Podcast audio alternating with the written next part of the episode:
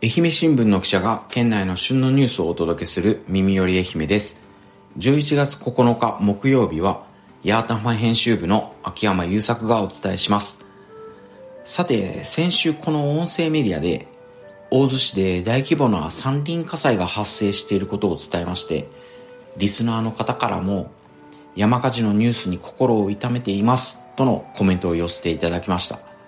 で、本日の紙面に11月8日午後1時に鎮火したと大洲市の災害対策本部が発表したことが載っています。で、早速なんですけど、その記事を紹介しますと、焼損面積は約20ヘクタールで、怪我人は1人、大洲地区の消防事務組合と大洲署が11月9日以降合同で実況見分し、火災原因を調べる予定になっています。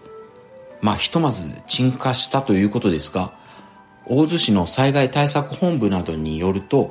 火災は11月1日午後3時25分頃に発生しました。陸上自衛隊の大型ヘリと愛媛や近隣県の消防防災ヘリが延べ138回上空から散水し、大洲消防や市の消防団など延べ約1900人が消火活動をしました。現場近くの白滝地区の28世帯53人に避難指示、266世帯513人に高齢者等避難が一時発令されました。大洲市対策本部は11月3日に延焼の恐れがない鎮圧状態になったと発表しました。以降も上空と地上での消火や警戒活動を続けていました。消火活動の取水に伴い、上水道から赤く濁った水が発生していたんですが、白滝地区などに出されていた飲料制限は11月7日午後5時半に解除されました。二宮高久市長は11月8日に会見し、消火に協力いただいたすべての皆様に感謝する。地域住民は避難生活で不安な日々を過ごしたと思うが、効果的な消火活動が鎮火につながったと述べました。大津消防の和気和清消防長は、現場は標高200から300メートルの山腹で取水源がなく、初期消火に時間を要したと説明しました。結果的に大規模な火災とはなりましたが、ひとまず鎮火してよかったなと思いました。そんな中、隣町の八幡市では温州みかんの収穫が始まった記事を先週紹介させていただきまして、農家の方はまだ雨が少ない状態が続いているんじゃないかと思いますが、今週はその温州みかんの初競りが東京の大田市場などでありました。続きまして今日はその初競りの記事から紹介したいと思います。 JA 西宇和早生温州最高値1キロ平均358円、全国20市場で初競り。全国有数の柑橘産地八幡浜市の JA 西宇和管内の和生温州みかんの初競りが11月6日東京大田市場など全国の20市場でありました。大田市場の1キロあたり平均単価は税抜き358円で、 JA が発足した1993年以降で最高値だった2020、2021年を23円上回りました。日の丸共選の切り箱入りの20キロのみかんは150万円で競り落とされ、3年連続の最高額でした。全体の販売量は前年から約6割増えて368トンでした。 JA によると、9月以降降雨量が少なかったため、小玉傾向ながら糖度が凝縮され、品質も高く評価されたそうです。出荷は12月中下旬に最盛期を迎え、1月中旬頃まで続く見通しです。出荷量の見込みは前年から約2割増えて約3万1500トン、平均単価は平年並みの331円を見込んでいます。そんな初競りを迎えた温州みかんですが、今週末には八幡浜でマーマレードフェスティバルの表彰式とか各種イベントが八幡浜道の駅ミナットなどで開かれます。続いてはその週末にこのフェスと一緒に八幡浜の青年会議所らの有志が食べ頃のよりすぐりのみかんを各郷村から集めて試食会をして参加した人数でギネスに挑戦しようとするフェスもあります。続きましてはそのフェスへの来場を呼びかける記事を紹介したいと思います。みかんの試食人数でギネスの記録なるか、八幡浜で12日イベント。八幡浜市の JA 西宇和管内で旬を迎えた6郷村よりすぐりのみかんを試食する人数の多さでギネス認定を目指す催しが11月12日八幡浜市沖新田の道の駅八幡浜ミナットであります。目標は1000人、主催の西宇和のみかんは世界一プロジェクト実行委員会は各ブランドのみかんを食べ比べることができる絶好の機会と来場を呼びかけています。実行委員長らが子供らに誇れるイベントをしたいと約半年間かけ JA や各共選、地元企業などの賛同を得て企画しました。11月12日は柑橘系フルーツの最大の試食会と題し午前10時から午後3時に開かれます。で、このJA 西宇和管内には温州みかん以外にも清見タンゴールとか中盤館もあるんですが、今回は11月の開催ということもあって今が旬の温州みかんのみの食べ比べになります。この催しでは試食できる各郷村の紹介もあります。みかんとして日本初の天皇杯を受賞したマーナ郷村や先ほど紹介しました切り箱入り20キロが3年連続150万円の値をつけた日の丸共線、あと他にも記事には書いてませんが海岸線からみかんの栽培の限界線とされる標高350メートルの急傾斜地に広がって栽培される川上共線、そして管内最大の生産量を誇る三鶴共線、他にも八幡浜共線、皆野共線と試食できる6共線の特徴も紹介されます。参加費は無料で申し込みも不要となっています。実行委員の方々もなんとか自慢のみかんで街を盛り上げようと地元企業や各共線に協力を求めてなんとか開催されることになった催しです。皆さんも旬のみかんの食べ比べに、またマーマレードフェスティバルも同じ八幡浜港でありますので柑橘一色となるイベントに遊びに来てはいかがでしょうか。続きましてはもう一点ガラッと話題が変わりまして今日の紙面の中で注目したニュースを紹介したいと思います。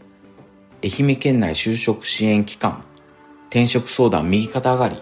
人手不足で求人増、若年層が好条件を求め。愛媛県内の就職支援機関で会社勤めなど在職者からの転職相談が増加傾向にあります。人手不足感が強まり求人が増える中、若い層を中心に転職への抵抗感が薄らぎ、より良い条件を求める考えや将来への不安感が背景にあると見られます。支援機関からは従業員のつなぎ止めには待遇向上やコミュニケーションの充実など企業の変革が必要との声が上がっています。おおむね40代までを対象とする愛媛県若年者就職支援センタージョブカフェアイウォークによると2023年度4月から9月までの上半期は在職者の相談が延べ730人からあり、うち約6割を20代が占めました。2020年度は346人、2021年度は496人、昨年度の2022年度は580人と右肩上がりに推移しています。新型コロナウイルスの影響を受ける前の2019年度は659人で、2023年度はこれを上回っています。愛媛県内のハローワークでも転職活動をする在職者は9月まで4ヶ月連続で前年同期を上回っています。ということで詳しくは記事を読んでいただければと思うんですが、この転職活動をする若者がなぜ増えているのかという点についても記事中に紹介されています。 iWork のセンター長は主な理由に自分の成長をより感じられる仕事をしたい、賃金や福利厚生、職場の雰囲気がいい企業で働きたい、会社の将来性への不安などを挙げています。また地方でも転職エージェントの利用が一般的な職種にまで広がり、転職による収入増も珍しくないと指摘しています。全国的に人材確保の動きが激しくなっており、愛媛県外への流出を防ぐためにも県内企業には従業員の声を聞くコミュニケーションが大前提と強調しています。その上で賃金など労働条件や福利厚生の向上、男女を問わず育児休暇や有給が取りやすいといったワークライフバランスを考慮した環境の整備、副業やテレワークの導入などを会社の実情に応じて実行するよう呼びかけています。ということで、最近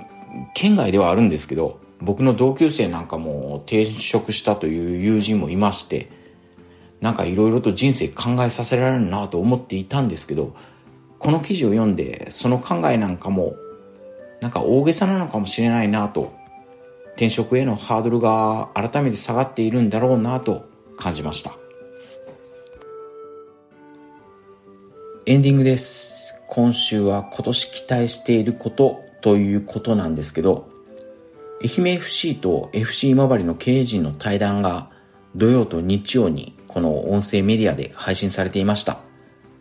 私も今週末にあるこの伊予決戦、前から楽しみにしていました。愛媛 FC が勝利すれば J2 への昇格は決まります。ただ個人的には私今治出身でして、今治の地で小学校、中学校、高校とサッカーをしてきたこともあって、 FC 今治の絶対勝利を願っています。なかなか最近の試合では逆転負けとか嫌な負け方が続いていますが、 FC 今治にとっては今季伊予決戦を含め残り4試合かな、上位陣との対戦も多く、かなり厳しい試合にはなりますが、逆に言うとその上位陣との対戦で残りを勝ち進むことができれば入れ替わりもありえるんじゃないかなと思っています。ちょっと昇格争いの計算がかなり難しくなってくるんですが、とりあえずはその週末の11日にある伊予決戦で愛媛 FC からの勝利をぜひもぎ取ってほしいなと思っています。ただ将来的には愛媛 FC と FC 今治がともに J2、J1 と昇格して、将来 J1 の舞台で伊予決戦が見られることを期待しています。あと他に期待していることといえば、もう楽しく元気に過ごしたい、それぐらいしかないです。